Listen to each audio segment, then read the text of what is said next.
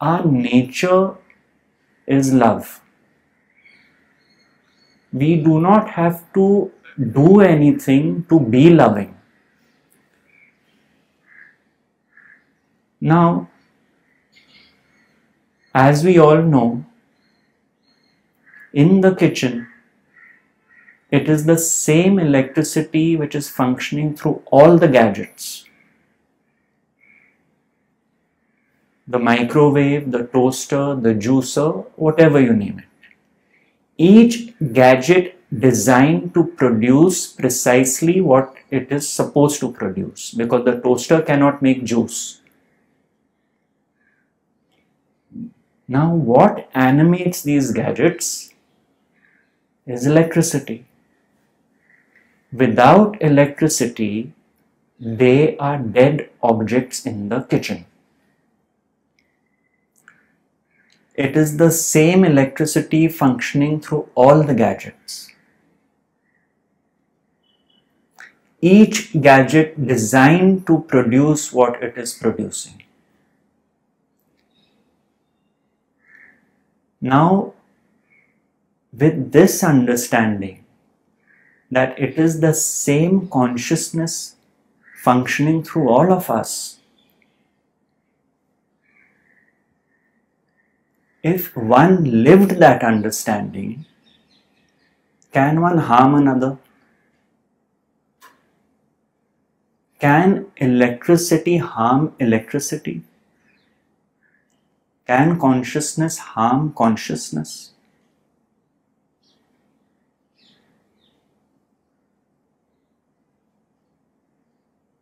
Therefore, as the masters say, the nature of consciousness is love.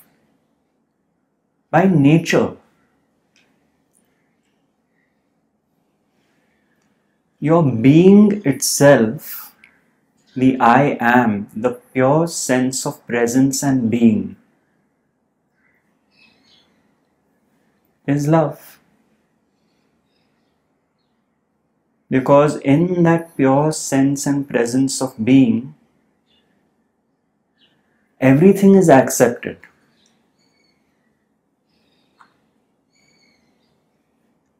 And that is what is recognized in the other. The vision has shifted from individuals and our judgments of them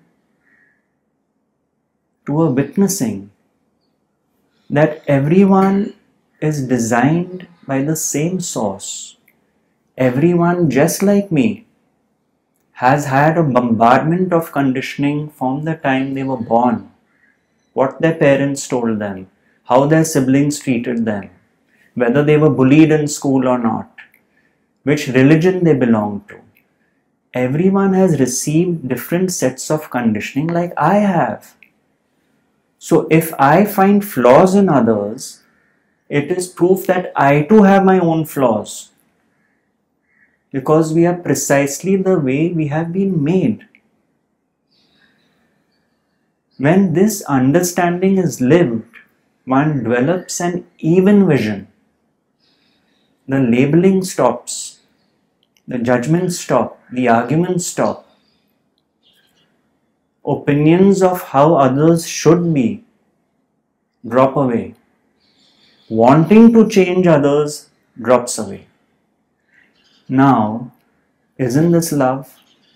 Or is love only for select few who are close to me? Doesn't the sage accept each and every person who comes to him? the way they are, precisely the way God created them. Because the sage is not seeing them as individuals.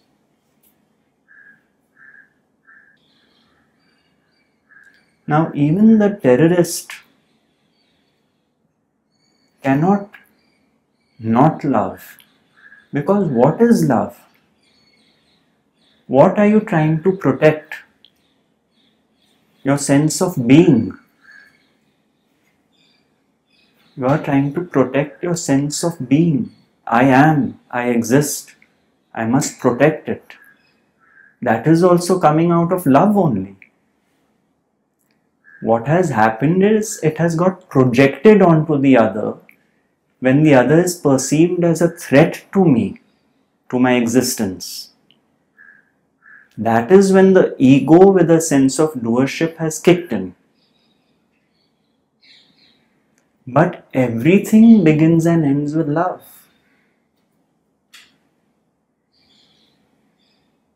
The motive is love.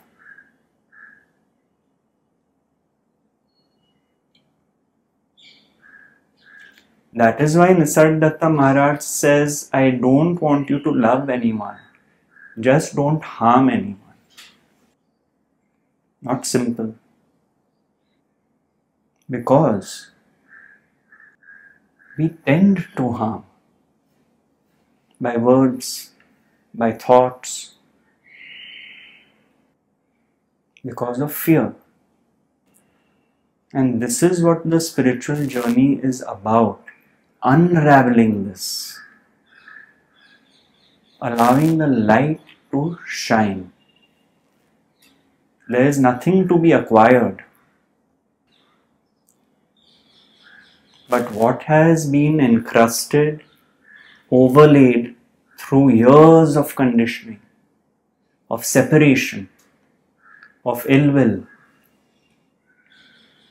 jealousy, envy, hatred, malice, blame, condemnation of others and myself, that encrusted conditioning with this understanding starts dropping away.